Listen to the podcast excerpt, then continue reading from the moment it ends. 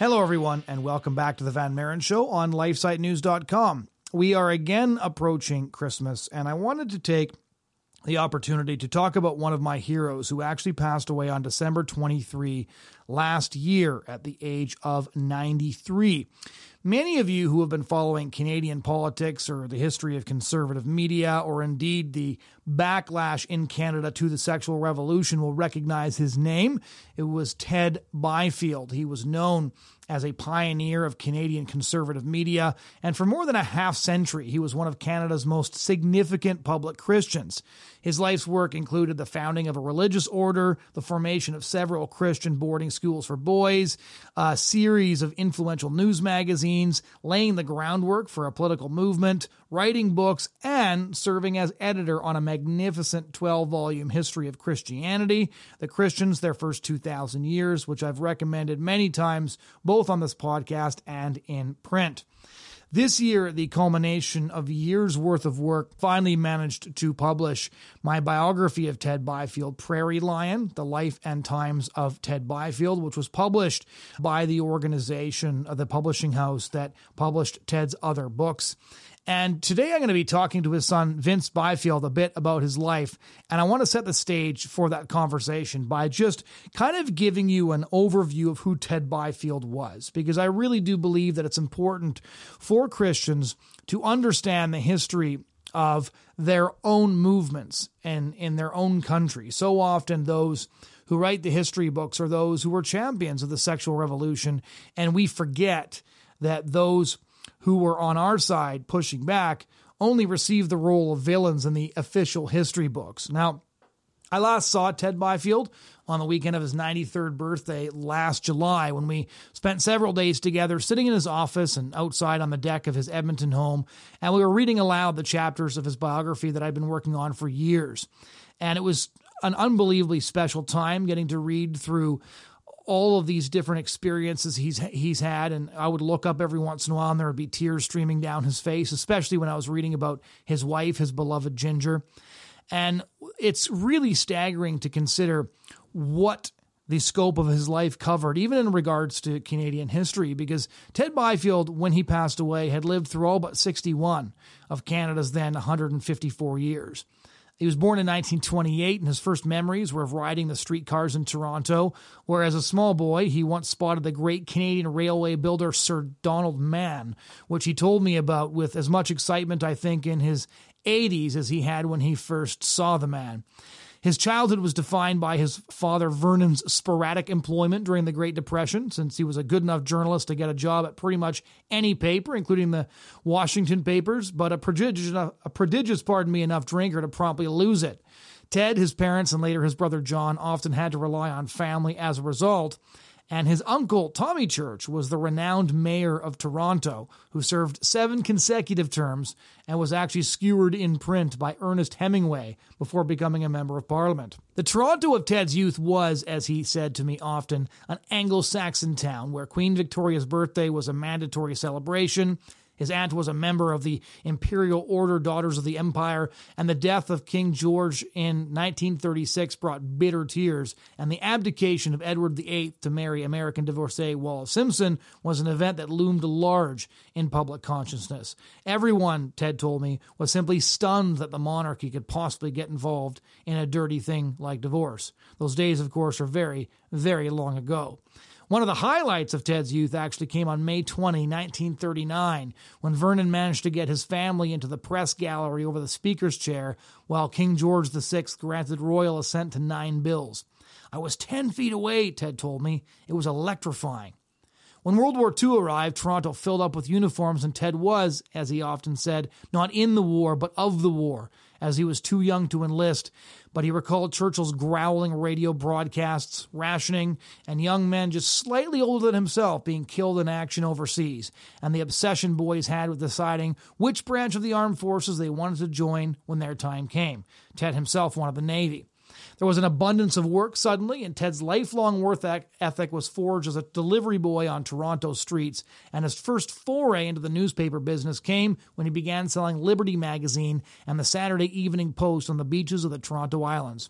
Ted was in Toronto for VE Day. The conductor stopped streetcars and handed out beers, and he was working a hotel summer job in Atlantic City for VJ Day. He headed to Washington, D.C., where his father was working, and got a job as a copy boy for the Washington Post, where he fell in love with journalism. After discovering that the Post required a degree to be a reporter, despite his having landed a front page story with the careful coaching of Vernon, Ted headed back to Canada and got a job with the Ottawa Journal. There, he met Virginia Narn and promptly fell in love. When Ted got a job at the Timmins Free Press in Northern Ontario, he persuaded Ginger to join him and married her between the morning and evening editions in 1949.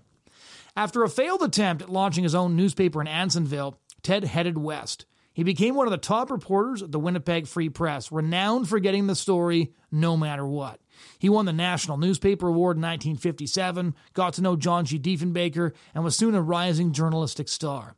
But fatefully, he fell in with Christians, converted to Christianity, and joined the St. John's Cathedral in the north end of Winnipeg, where he sang in the choir and recruited other men to join him. Cell groups formed to discuss Christianity and the works of C.S. Lewis, G.K. Chesterton, and Dorothy L. Sayers. It was Sayers' work on education that launched the Byfields on their next great adventure. The founding first of a weekend classical school and outdoor program based out of the cathedral, and then a boarding school for boys in Selkirk in 1958. For several years, the Byfields lived at the St. John's Cathedral's Boys' School, where Ted taught history and helped oversee the famous outdoor program.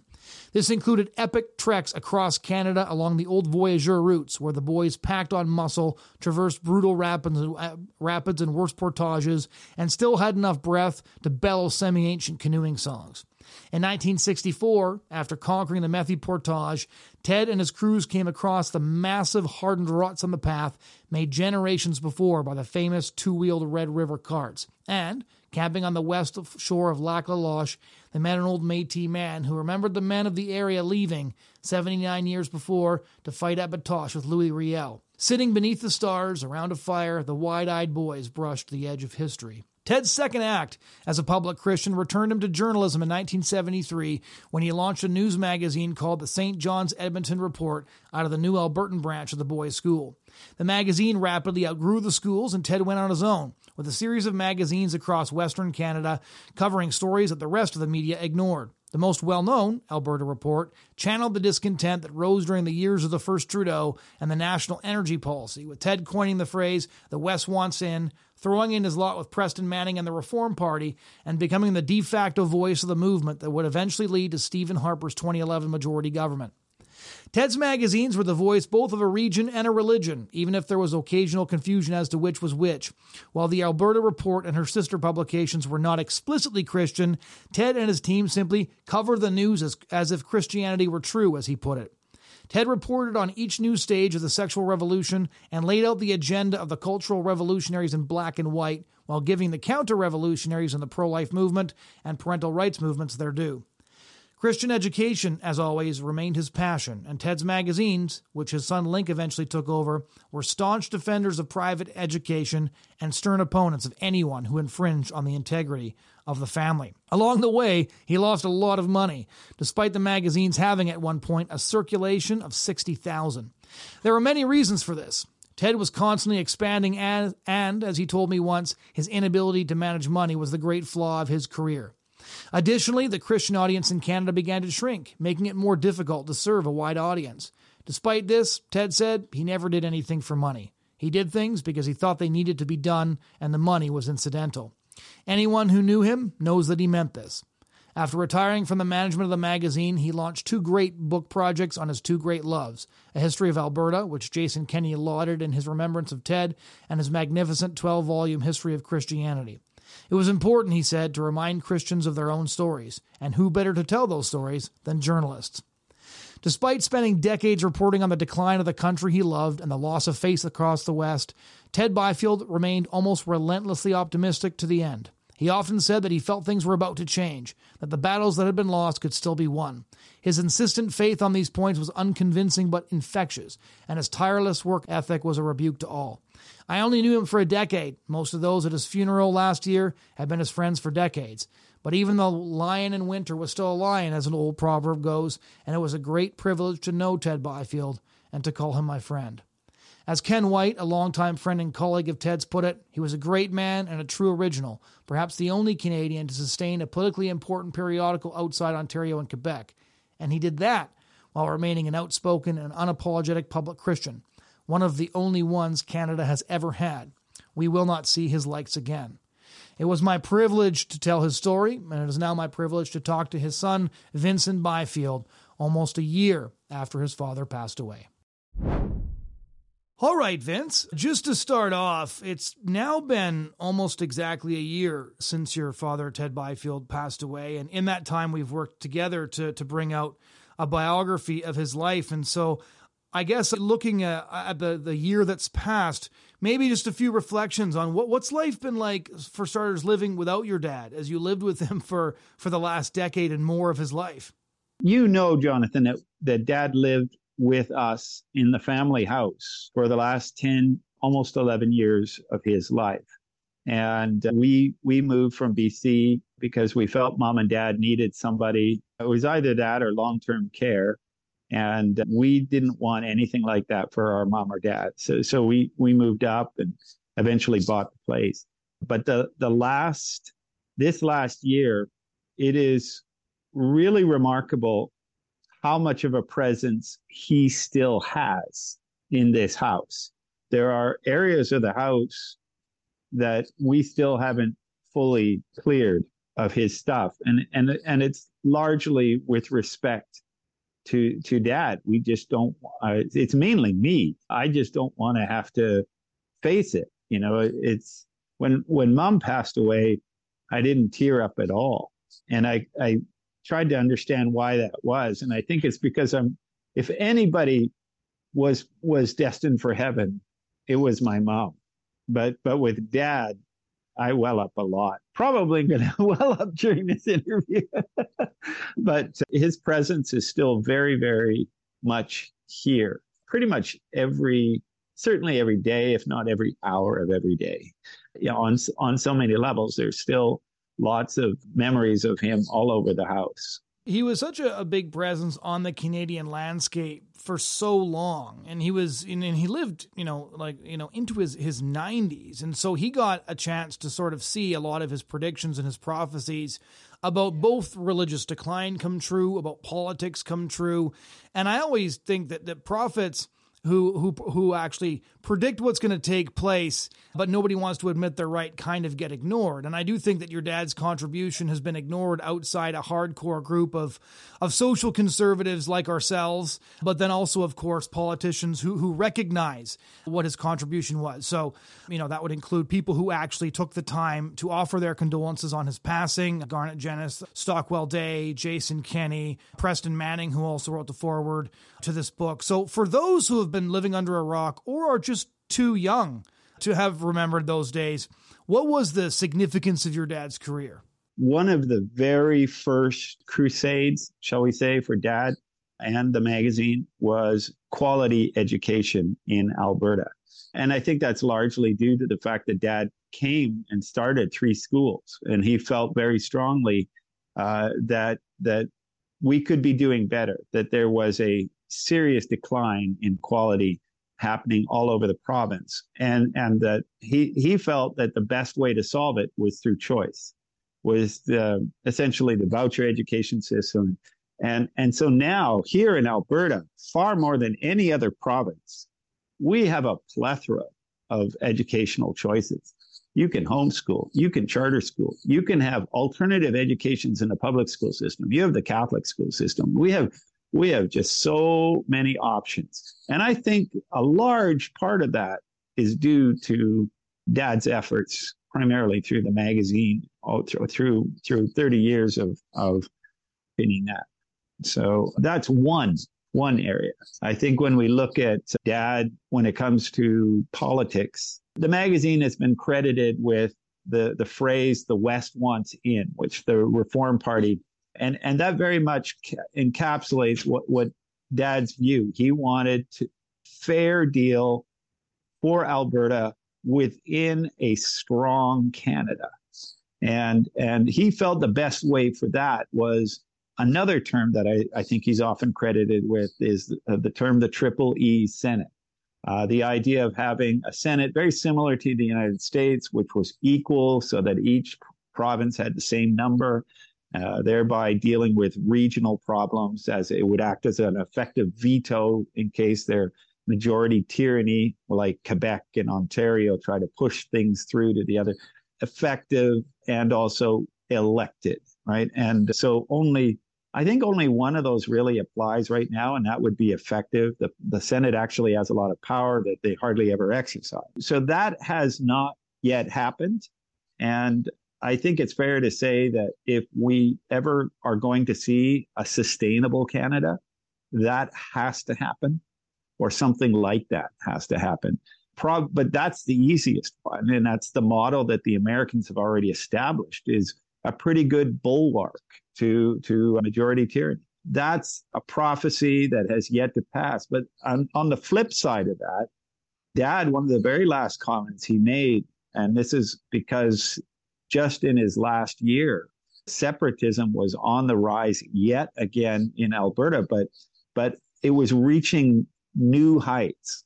Some polls had it coming in almost at 50% certain the average right now i think still is in the neighborhood of 30 to 33 percent of albertans are open to uh, sovereignty and how you describe sovereignty we'll leave to another day but but without a doubt separatism is is rising again and what dad's comment was and it was not so much to alberta as to the rest of canada was that should Alberta ever actually succeed in separation, that will be the end of Canada. That it will, that Alberta will act like a domino and you will see the rest of the provinces break away right along, right shortly after. So, so this is, this is much more than most people realize. And so those are two prophecies of dads that have yet to be fulfilled, but they're they're flips. So they're they're two sides of the the same coin, whether we stay together or not. There's a kind of a, an interesting symmetry to your dad's public career in that way because his heyday of course, was opposing was opposing Pierre Trudeau, and then he passed away during the premiership of the second Trudeau. So with the first Trudeau, you have this is the man more than anybody else who represented the sexual revolution in Canada, married a flower child, decriminalized abortion, made divorce more easily, and then promptly took advantage of that himself. You know, alienated the West and gave rise to the first bout of separatism. And then on the other side, you have the second Trudeau, where you've got a lot of the same things taking place. You have issues like assisted suicide. In some ways, you see the sexual revolution being taken to its its next and hopefully final phase under the sun. You see Western alienation rising once again. There's kind of a perverse symmetry into into how that unfolded. The Canada between the the two Trudeaus, as it were. And that kind of brings us to the, the political aspect because I remember asking him if he ever met Trudeau. And he says, I never met Pierre Trudeau personally, but I was in a press scrum once where I asked him a question. And he's like, it was like we were people from two entirely different planets.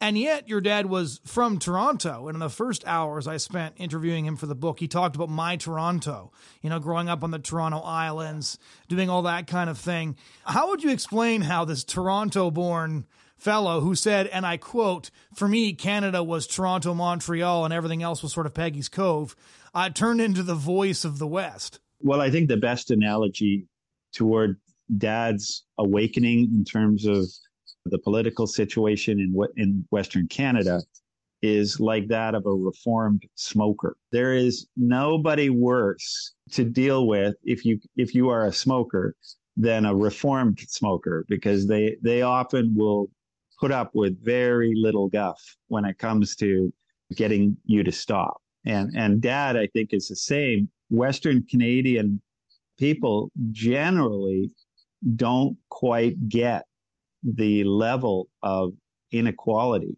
But dad did because he grew up, not only did he grow up in Toronto, but he grew up in basically covering the news, covering politics early on in certainly Winnipeg and and prior to that in you know Porcupine Falls and all that. But but he saw better than most, and and the, I think you've seen that interview. I think you've shown it where the one where he was being interviewed by Jack Webster, And, and the things he was saying in that, which was, I believe, in the early 80s, are almost identical to the sorts of things that we're hearing right now out of out of a lot of separatists 40 years later right? So so but but dad was again i always have to ca- put this caveat he he understood the the the alberta and the western canada's frustrations but he wanted canada fixed not thrown away when he spoke at the opening convention of the Reform Party, he actually threw out threw out some French as well, much to the astonishment of a lot of the attendees. And when he was running the schools in, in on the Red River there near Winnipeg or outside Winnipeg, they would they would actually do the voyageur routes all the way into Quebec. Actually, I know he had done some routes in Ontario, but no one I think has properly mapped all the roots. And I wish somebody would, someone would take the time to assemble them. It's the sort of thing that an ex master would be really good at doing. And, you know, yellow for the, for the, for the Manitoba school, red, but, and blue for the, for the red for the Alberta school, blue for the Ontario school sort of thing. But uh, yeah, it's, it's very possible that he did that. That's before my time, sort of, right? I was born in 65 and and dad was right in the heyday of all of that. I think 65 was one of the years that he went from Edmonton to Winnipeg. So let's get into some of your earliest memories because you were the youngest employee of the St. John's Edmonton Report, which later gave yeah. birth to a plethora of other magazines, the most famous of which is the Alberta Report. Although when I was growing up, I found all the my my my my grandfather, my opa, relied heavily on the BC Report, which I believe you were directly running at that time, actually. Um, right. I'm talking to you. I, I now realize the magazine I picked up as a kid would have been the one managed by yourself. So, what are your sort of earliest memories? Would they be of the school then in Manitoba, or would they already be in Edmonton when you started working on the printing press? Earliest memories I have are from St. John's, Manitoba, but they are they are very spotty. I remember there was a flood. The St. John's Cathedral Boys School was located on just off the banks of the Red River, I was literally born on the property. So my birth certificate reads Lot 41, Parish of St. Peter, St. Andrews, Manitoba. So, and, but, um, and it was dad that delivered me. I was, it was a home birth. Dad was, in many ways, he, he, he was a hippie. but so I think it was probably 68 or 69. There was a flood. And so the area in front of our house had turned into a big sw- wading pool, maybe sort of like a foot deep. And, and we were having a great old time, just, you know, floating boats and having, you know, just that's, that's my earliest actual memory. Um, I've been told of other things when somebody who babysat us had a, a pet pig. And, and so, and apparently that pig was very fond of chasing meat. And so, so two, I, I was told that, you know, some Christmases I would be running around the house in terror as this pet pig would, would be squealing and following me. I, I, I don't think that probably thought it was all play for the pig. I don't know, but those are, that's not a memory I actually have though. But one that, one, one that I've been told many times is we were living in a staff house. So, so the, the original rectory, the stone building still is on the property. It's now been declared a heritage site because it was built in 1840, I believe. So it's almost 200 years ago. And the staff house beside it is now gone, but we were living on the third floor of it and it had a fire escape. And apparently I, we don't know who did it, but someone left the door to the fire escape open, and I was crawling. I was at a crawling stage, and someone walking by saw me at the ground level, and she looked up and she saw about three steps down from the top of the third floor, piece of my sweater torn. So it looks like I fell three stories, and I landed in an eight-inch patch of grass, about that big and on both sides were massive concrete blocks. So if I had gone a few inches either way, I I wouldn't be here today, right? So so uh, there was a there was a lot of small miracles or not so small miracles going on, but that that I don't have a memory of. Apparently, they they there was no ambulance, so they called a cab. Cab called it in, and Selkirk, which is the nearest town, couldn't didn't know what to do with me So they said, send them to Vancouver General. Dad knew the mayor of Winnipeg. So the next thing, apparently, I had four motorcycle cops, two in front, two in back, with the taxi in the middle. And they were rigging all the lights through downtown Winnipeg so that they could get us through to Vancouver General. And uh, upon arrival, all they could find wrong with me was a scratch on my cheek. Uh, so the scrambled brains have yet to be discovered. so, what about your first memories with? So, the magazine gets founded, the first magazine, and what will become a series of, of, of politically transformative magazines in 1973. And there's a picture in Prairie Lion of you as a child hoisting a giant stack of papers. What are your sort of memories from those the, from from those heydays? Because interestingly, I, have interviewed a lot of people, a lot older than you, and you have some of the most interesting memories, even though you were still a boy. Because it's a your memories are from a totally different perspective. Uh, what I was hauling there are what are called signatures, and the machine in the back is a is a stitcher, a folder and a stitcher. So what it would do is there would typically be 16 pages of a magazine, and you'd place them in one and then you'd place another 16 and another. Usually we were 48 page magazine, so we'd have three signatures of 16. And then they would just drop down on a conveyor belt and uh, one on top of the other, and then get stapled. That's stitching, and then trimmed, and that would be your magazine. Yeah, and in that shot, I'm going to say, so that would be 75 or so. So I was 10. Yeah, I was, I knew how to run the folder. I knew how to run the stitcher. I knew how to run the cutter. I knew how to run the small presses.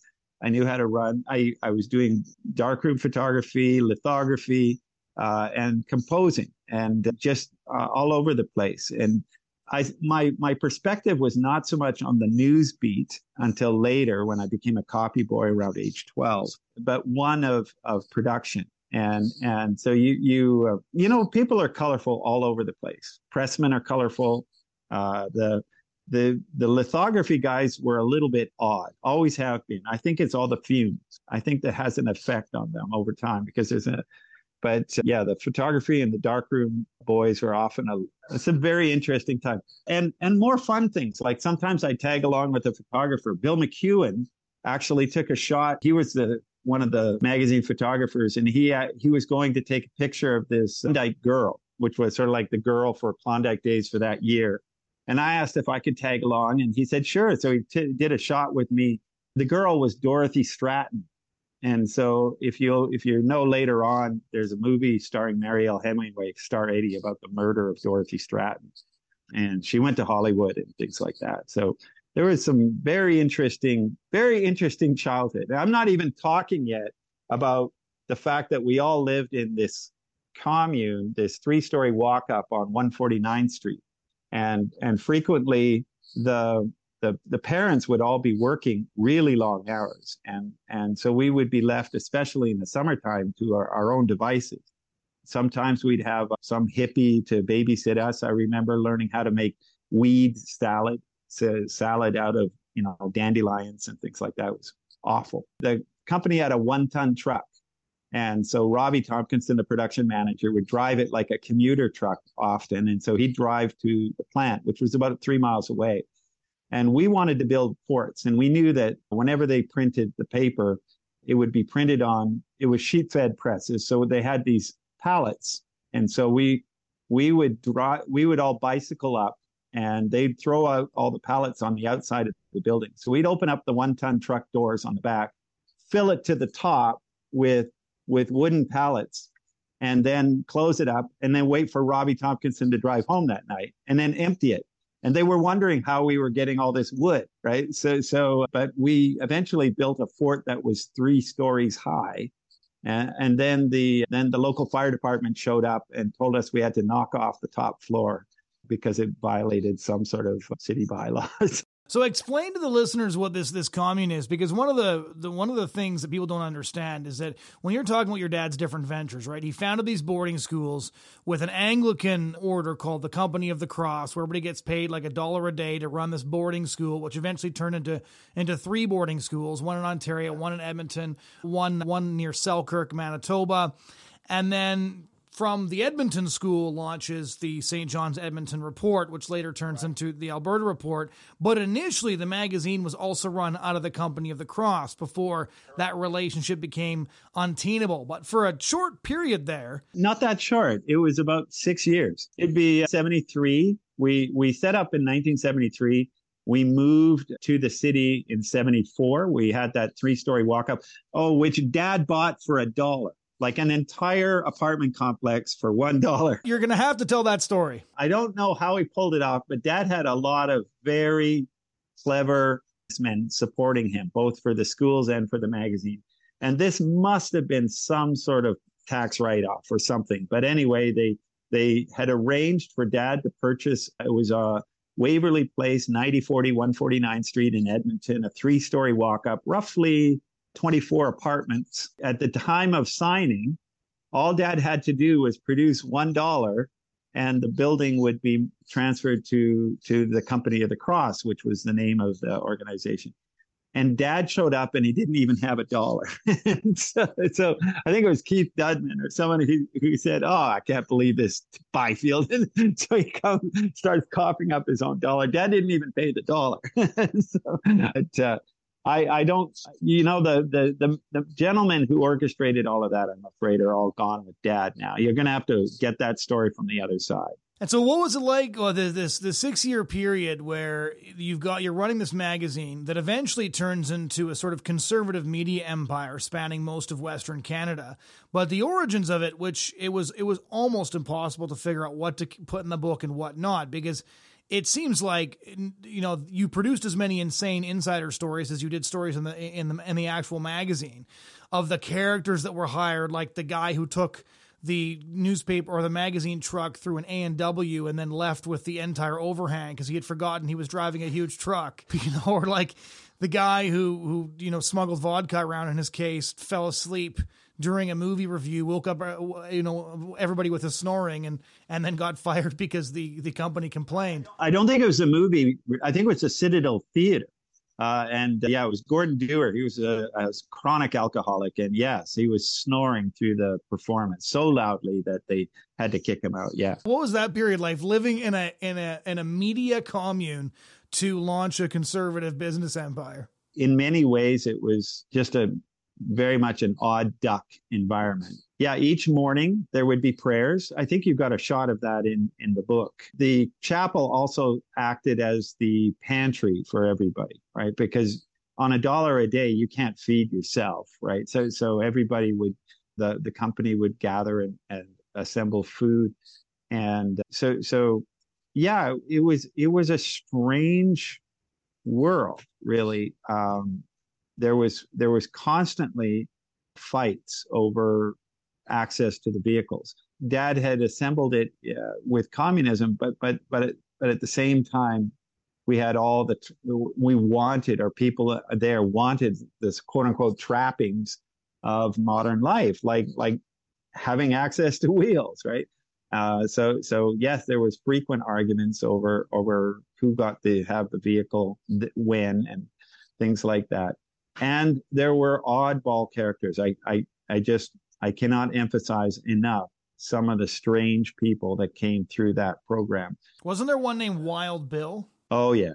Okay, so Wild Bill Cochran. He sort of followed Dad. He he came from Manitoba, where Dad says that he would go into a bar in in Selkirk and and just pick a fight with a cop, just because he had nothing else better to do. And he, he developed a reputation for the cops didn't like they would they would throw him in jail and everything but but they just didn't want to be the first to respond because that would be the one who who would take it the hardest right and i don't know if his reputation preceded him or not but he he wound up coming to edmonton and there was one time so this is more of my mischiefs so this is but so he was babysitting at the house and we were at the front of the house 149th street's a sort of a secondary artery you know four lane street. And it was winter. We had developed we had created this little wall of snow and we were thought thought we were very clever. We would see the headlights of the cars coming and we would throw snowballs at the cars. And it was only a matter of time before one of those cars was a police car. And so we, I remember the, the snowballs were in mid flight. and We already, and then we recognized the target. And because you could only see the headlights, it was dark, right? So, so and there was a tree obfuscating the vehicle coming. And so we already knew we were in trouble while the snowballs were in mid flight. And there was four of us. And so I darted Stephen Lambert, who's a Newfie kid, he darted north. And then my little brother Thomas and, and Dickie, they ran into the apartment where we live, which was where we were we were doing all this in front of where we live. So I, I went about two blocks south, went back through the back alley, went back to the house, and then we were on the second floor. So I climbed up onto the balcony, went inside, and then hid under the couch. And Wild Bill the whole time was just watching a TV show. And I remember him peering under the couch and he said, Are you okay? And I said, Yeah, I'm fine. He went, Okay. So then he just kept watching his show. And then there was a knock on the door, and there were the police with Thomas and Dickie. And, and the policeman was trying to explain what was going on. Now, you got to remember what you don't know is Wild Bill Cochran is a native Indian. And, and so is my little brother. And so, so the policeman didn't realize, nor would it matter really, that I was Caucasian. But anyway, he was, it was very hard for the policeman to talk because my little brother was screaming at the top of his lungs, Vincent was in it too. Vincent was in it too. Vincent was in it too. and it's evidently other people were involved, said the cop. And so he handed that. They gave him a warning and that was about it. But yeah, we have a lot of stories like that. But Wild Bill Cochran, he was so strong that he was able to pull fence posts out with his bare hands when when it came to you know taking out fence posts. So that was his that was his claim to fame. What was it like uh, working with your dad? Because I understand that to a degree he'd mellowed out before you were helping to, to, to run the show. In the early days, there were stories of him smashing, you know, a phone through a wall in anger, flinging coffee cups across the room, pulling the sink off the wall. What was it like to work with him when you joined the family business? The reality is when you have a dad who who gets up around four o'clock in the morning, goes to work, and goes to comes home around nine o'clock at night and goes to bed, is you you don't really have a dad. Right? So so I found a few ways to do to actually connect with my dad, chiefly working for him, which is not the same as a mom, uh, you know, like a father son relationship. It's more like a employee employer relationship. But but that's the you know that's the way it is, and essentially it was a uh, a hybrid of a family business in that sense. The other way I got to know him was he liked to walk. As you know, as you put in the books, he was essentially addicted to walking. And he would go for long stretches, and I would volunteer to accompany him. And that was practically the only time I really got long term time with my dad early on. And I loved those times. But but in the office, as you say, like his first at 11224 142nd Street, which was the first plant in Edmonton that we had, dad's office was on the main floor. I was never there for any of the incidences of rage, but I can attest to the holes in the wall. Like I would go in there and I'm, why is there another hole in the wall here, dad? no response.